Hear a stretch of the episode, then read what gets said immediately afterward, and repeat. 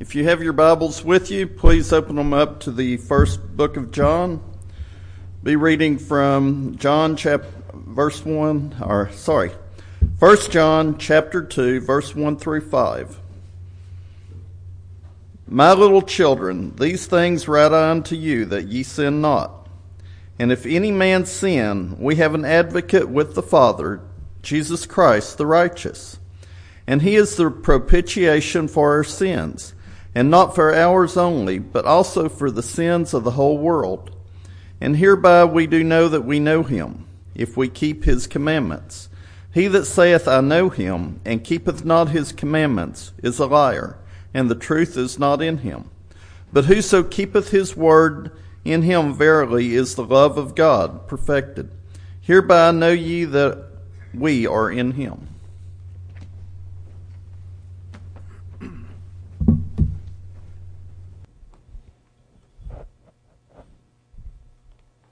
Well, it is good to be back with you.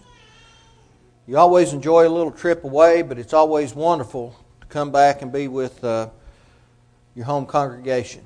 And uh, when you are apart, I think it does help one to appreciate those who are at home maybe a little bit more. This morning, we want to be reminded for a few moments about the confidence of Christ. That's what I've entitled this sermon, The Confidence of Christ. Now, the word confident means to be full of conviction, having or showing assurance. Being confident. We all understand exactly what that means, and I think that confidence is a necessary trait in life if one is going to be successful. And I believe it is a trait that can be gained and learned, especially when we talk about the confidence of Christ. Now, when we're confident, we will have a sense of well being, won't we? We'll have an understanding that the things in which we engage, uh, we will be successful with those things. The endeavors of life, we know that we can make those accomplishments and we can meet the goals that we set forth. Confidence is something that we need to have every day. And this also applies to our spiritual life. We need to have confidence in our spiritual lives. We need to be able to understand and to say that I have a crown of life waiting on me when this physical life is over.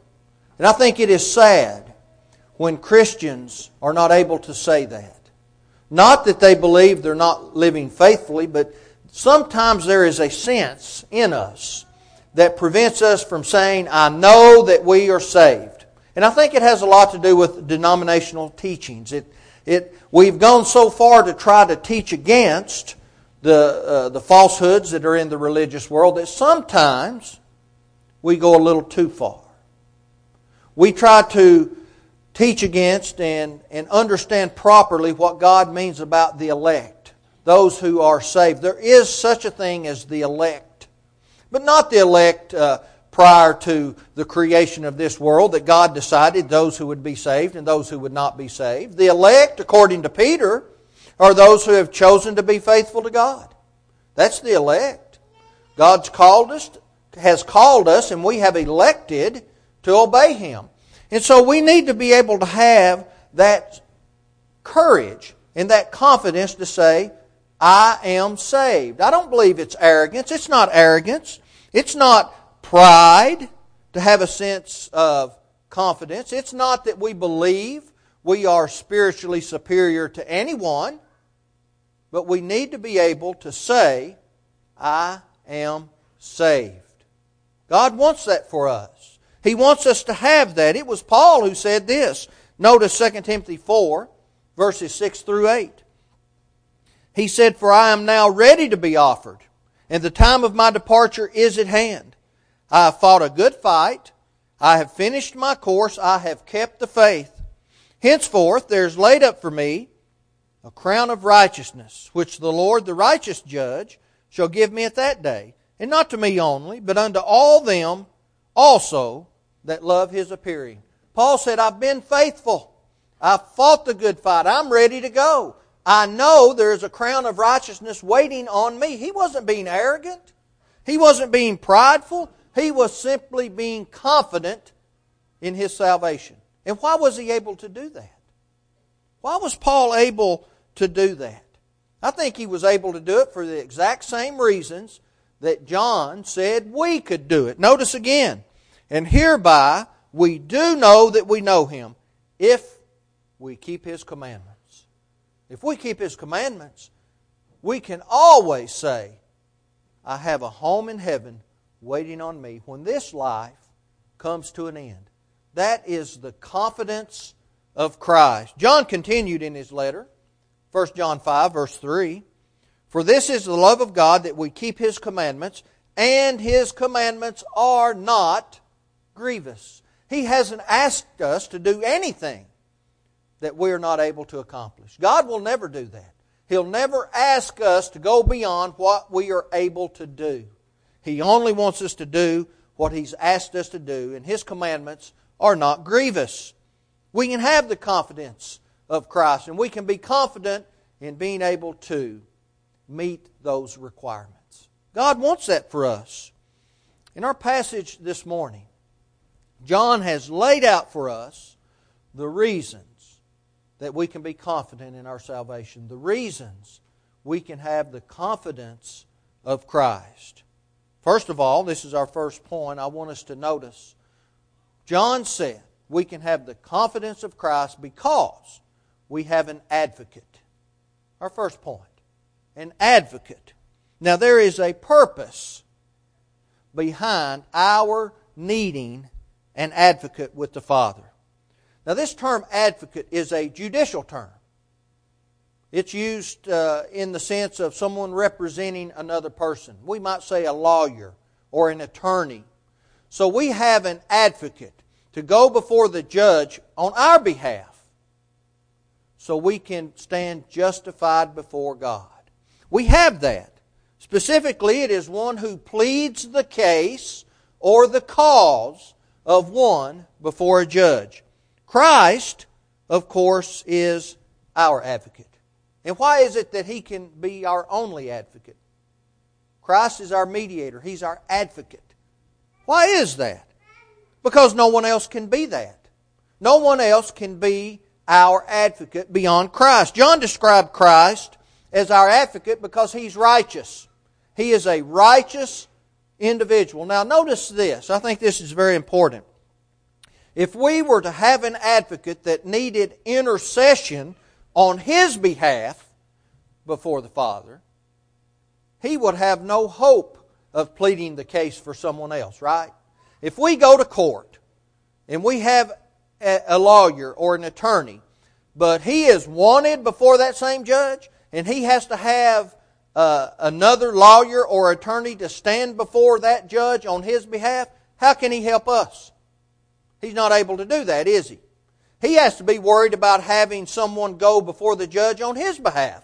So Christ is the only person that can make mediation for us, that can be our advocate. Now, Christ did that in such a way that no one else has ever done or could do. You know, as Christians, we have a lot of intercessors, don't we?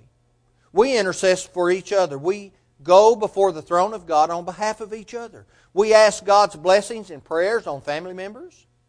We ask His blessings on uh, friends of ours, on uh, congregations of people, on missionaries, on, on different an array of different people. We, we go before God and we intercess. We have another intercessor. The Holy Spirit is our intercessor. Uh, notice that four times Four times in the, in the letter written to the Romans, Paul made the statement that the Holy Spirit is our intercessor.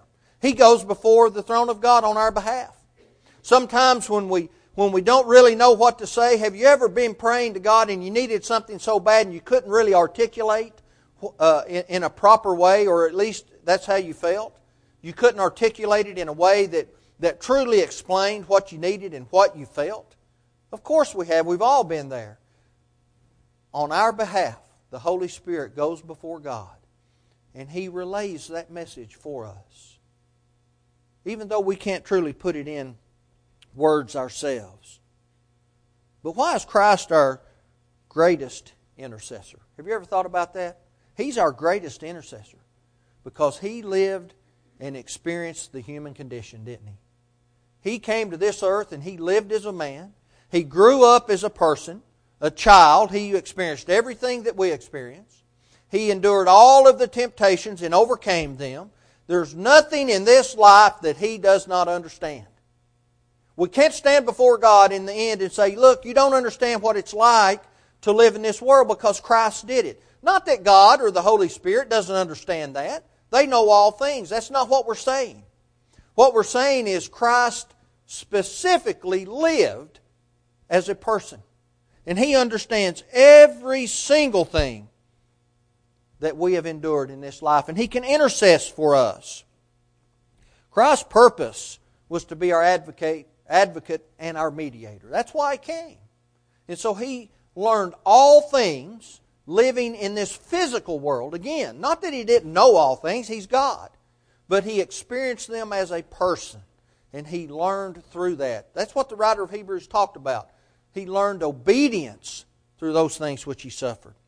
When we study John's letter, we learn what our purpose in this life is. And it fits right in with what the wise man Solomon said to fear God and keep his commandments. John says that we sin not. That's our purpose in being here, right? To live in such a way that we do not sin, but that we fulfill the commandments and duties that God has placed before us. I believe this part of the letter answers the questions that may arise from the first one. How do we become righteous in the sight of God? How do we become forgiven of sins when we do make mistakes in this life? Those are questions that need to be answered, right? What are the conditions with which we must meet in order to be forgiven? That's something we all ought to know. We ought to ask that. We walk in the light when we do not live in sin. We have to understand that. Living in sin and committing sin on occasion are two different things. A person who lives in sin has no regard for God. A person who has given himself to God and is living every day striving to be what God wants, trying to have the confidence of Christ, that person will sin on occasion. That's what John said in, his, in the first chapter. But he's now telling us what we need to do in order to meet those conditions where Christ can be our advocate. And we can have the confidence of Christ because there is a purpose behind his being an advocate. But here's the thing there's also a plan, right? We have to understand what the plan is. Christ didn't come to, to earth without a plan, he didn't come to, to earth without a purpose. Paul told the Ephesians that, Ephesians 3, verse 11, the eternal purpose of God which ultimately was manifest in the person of Christ Himself. God sent Jesus to be our Savior, but we must abide by the plan. The good thing about our relationship with God and His being our advocate and our mediator is that we didn't have to come up with a plan of salvation on our own. It is not possible that man come with his own plan of salvation. That had to come from the mind of God. But it's laid out for us. God has made sure that we have everything necessary to be saved. That's where our confidence lies, right? Paul explained to us that the gospel is the source of our faith, right? It is the foundation upon which we build our spiritual lives. So then faith cometh by hearing, and hearing by the word of God, Romans 10 17. No other source can give that to us. We can read encyclopedias. We can read history books. We can read uh, science books, math books. We, there are so many sources of knowledge that's very needful in the world today that we need to have, but it cannot save us from hell. It's knowledge we need in this physical world, but it is not knowledge that will gain spiritual life for us. It doesn't matter what the preacher thinks. It doesn't matter what anyone says, it only matters what the Bible says. It only matters what God has left for us to learn. If a person can clearly show in the Scripture that God has commanded this or that, or uh, can show us things that we need to do, it is necessary and, and right to heed, that, heed those words. But at the same time, if someone cannot show us clearly in the Scripture what they teach is from God, it is necessary and just as right to avoid that person. Because we cannot put our souls in jeopardy based on what someone feels or what they think. I may think or feel a multitude of things that may be wrong, right? We go back to the great apostle Paul. He told the Sanhedrin Council, I've lived every day of my life up to this day in all good conscience toward God. But he had a history of killing Christians. And he did it with a good conscience. See, our conscience cannot be our guide unless it's trained properly. And it must be trained according to the Word of God. The second part of Christ's plan is once faith is cultivated, it brings about, or it ought to bring about, godly sorrow. We read about that in 2 Corinthians 7, verse 10. Godly sorrow is that sorrow that says, I'm sorry because I did it. I'm sorry because I hurt someone involved. I've used this example before, but it is so wonderful. A friend of ours had a, had a young boy, and he was up on the countertop in the cookie jar. She walked in the kitchen, and he, he was about four years old or so, and he had his arm all the way down into that cookie jar. And when she came in, he, instead of pulling his arm out of the cookie jar and running off, he first put as many cookies in his mouth as he could, and then he ran off. And he was sorry he got caught because he wanted more cookies. Right? That's not godly sorrow. That's worldly sorrow. Of course, that's a, that's a humorous illustration. He was just four. Right? But I'm sorry because I hurt God. That's godly sorrow. Now, godly sorrow and repentance, they're not the same things, right? We can be sorry and not do the proper things to take care of that, right? We can have godly sorrow. Godly sorrow in this passage, 2 Corinthians chapter 7, Paul said leads to repentance. Godly sorrow will allow us to repent if we will do it. And repentance, of course, means a change of mind that results in a change of action. And God requires that. Making the good confession that Jesus is the Son of God will lead us unto salvation, Romans 10 10. And we need that. That great confession that Jesus is the Son of God, that He died, He was put on the cross, and He was buried, and three days later He came out. And at the very present, He's sitting at the right hand of the Father on high. I need to make that confession. That's the one time confession prior to being immersed in water. But I have to live that confession. I have to continually live as if I believe Jesus Christ is the Son of God, that He died for my sins, and that He is sitting at the right hand of the Father, the position of power as we speak. People have to see that in my life, right? And then, of course, there's another step into salvation. It was Brother Marshall Keeble who recorded a sermon one time said there is water in the plan. There is water in the plan. It was Christ who said, Mark 16, 16, He that believeth and is baptized shall be saved. But he that believeth not shall be damned. Immersion in water for the forgiveness of sin is a requirement. Now, the denominational world, many in the world today, they will relegate baptism to an outward show of an inner faith. I don't read about that in the Bible. I, I would like for someone to show that to me if it is there. They say that it is a work. Well, it is a work, but it's a work of God. It's not a work of man. It's not something that, that a group of people derived in some way on their own to say we need to take this step. It is a work of God. It is a work of God the same way faith is a work of God.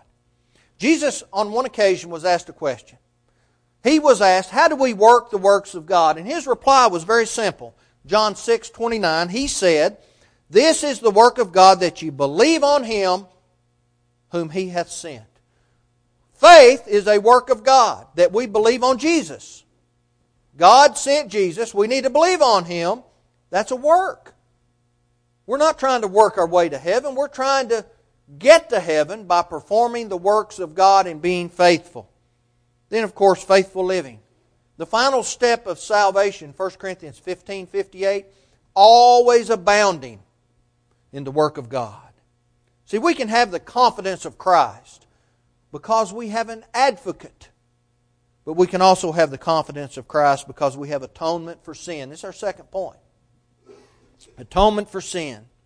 Atonement requires a ransom. A ransom has to be paid. In order to be bought back, we have to have a ransom. And we have a ransom in Christ. Why? John said he is our propitiation for sin. A propitiation is a suitable sacrifice. That's what it means. Could bulls and goats be a suitable sacrifice? They'd been doing that for 4,000 years. So, what was the suitable sacrifice? Notice what the writer of Hebrews explained Hebrews 10, verse 4. For it is not possible that the blood of bulls and of goats should take away sin. The good news was that there could be a sacrifice that could eliminate sin. The good news was that Christ came into the world and is, and He died for our sins, therefore, sin being eliminated. Not sin that is rolled forward to have to be dealt with in the future, like the Jews had to do. Every year on the Day of Atonement, they had to have a special sacrifice. They would use the scapegoat, they would send him out into the wilderness. That was uh, a way in which the sin was moved forward until that exact same time next year. See, that's not what we want. And that wasn't the eternal purpose of God. The eternal purpose was that Christ came, He was our atonement, He paid our ransom because He paid a debt we could not pay. Again, it goes back to righteousness, right? I can't be a righteous sacrifice because I haven't always been righteous. But Christ was. He lived in a righteous way and He was always righteous. And He has rendered us favorable toward the Father. Isn't that the good news we're looking for? That's why the gospel is the good news, right? He's rendered us favorable in the sight of the Father. He reconciles us to God, enabling us to be at peace with Him. Paul said this, Romans 5:11, "But we also joy in God through our Lord Jesus Christ, by whom we have now received the atonement." Through our atonement, we've been ransomed back. But we have to keep in mind there are still requirements for our atonement. Paul declared, Romans 6:23, "For the wages of sin is death, but the gift of God is eternal life through Jesus Christ our Lord." There's a requirement. Okay? Eternal life is a free gift. But it comes with attachments, right? We inherit something. We didn't earn it. We didn't inherit the, the $1 million our rich uncle that we never knew left us. We didn't earn that money. But if he said you have to come to such such a place at such and such a time to receive the $1 million, that doesn't mean I earned it. That means I met the requirements to gain it. Right? And so it's the same thing with, with uh, our spiritual lives. This entire section from, from 1 John 1, verse 5, all the way through chapter 2 is a closely knit and well ordered argument designed to reveal the blessings available to each of us through Christ. If we're faithful to God, we can have the confidence of Christ. We know that we're not living in darkness because God is light. We're not claiming to be sinless because we're living in the light. And when we recognize our sin, we ask God to forgive us, and His blood will continually cleanse us. 1 John chapter 1. So we're understanding this. And the truth is this. What are the requirements? To be ransomed, to allow the atonement to work for us. When I recognize sin, I admit it. I repent of it. I turn my life back to God and it is taken away, eliminated forever. Now, can I sin again in the future? Well, sure. But I'm always on the lookout and I'm on guard constantly because I want to walk in the light. John taught his readers that not only is Christ the propitiation or the ransom for those who have believed and those who have obeyed the gospel, but for everybody who would believe and who would obey. He's available, right? He's always available to us. We can have the confidence of Christ. Because we have an advocate. We have this atonement that we've been talking about. But we can keep the confidence of Christ if we re- keep our allegiance toward God. That's our third point. Our allegiance toward God. When we give our allegiance to God, that simply means we're faithful, right? We're faithful to Him. We're obedient to Him. We do the things He's asked us to do. And we can be assured that we're faithful. We can know whether we're faithful or not. John said that we know we're faithful by keeping His commandments. It's not a trick question, is it? God's not trying to trip us up. He's not trying to trick us. He has given us the answers to the test. And all we have to do is be faithful. Now this word keep in the group in, in the Greek is a it is a present subjunctive verb. That means it's a continuous action. We might say if we keep on keeping his commandments, right? That's how we know we're faithful. And that's the whole premise upon which the confidence of Christ is built. Knowing we're faithful because we know what God expects and we fulfill those expectations, and we're able to do that. And that allows us to, to understand, just like Paul, he said, I know there's a crown waiting on me, but not just me, but to all those who love his appearing. We can know that we have the confidence of Christ. If we're faithful. But if we're going to show our allegiance to God, we must never forget Him. We have to keep on keeping on. This word keepeth His word, or this phrase keepeth His word in verse 5, is the same as keep His commandments in verse 3. We have to do that. The words in Him indicate an intimate relationship. That's what we want, an intimate relationship with God. But we can only do it if we're being faithful to Him. We need to always remember as Christians, as faithful people who have the confidence of Christ, we need to always remember the fruit produced in our life is the result of the love that we have for God. That's what we always need to keep in mind. Christ said this, John 15, begin with verse 4. He said, Abide in me, and I in you. As the branch cannot bear fruit of itself except it abide in the vine, no more can ye except ye abide in me. I am the vine, ye are the branches. He that abideth in me, and I in him, the same bringeth forth much fruit. For without me ye can do nothing. It's useless to claim a love for Christ and not be obedient to his commandments. That's acid test, isn't it? Isn't that the acid test for faithfulness? If you love me, keep my commandments. John 14, 15. We can know. And that's the good news. Don't you know that it is uncomfortable in life to live without confidence? Whether it's a social setting or whatever the, the case may be, we'll feel awkward. We don't know if we fit in and we want to fit in. You know, perhaps we're afraid of saying the wrong thing. Perhaps we're afraid that someone won't like us. Isn't it uncomfortable not to have that confidence in our lives? The same thing can be said about our spiritual lives. It's not enjoyable to lack spiritual confidence. It's not enjoyable for someone who loves God and they truly want to get to heaven to go through life not knowing for certain if we'll be there.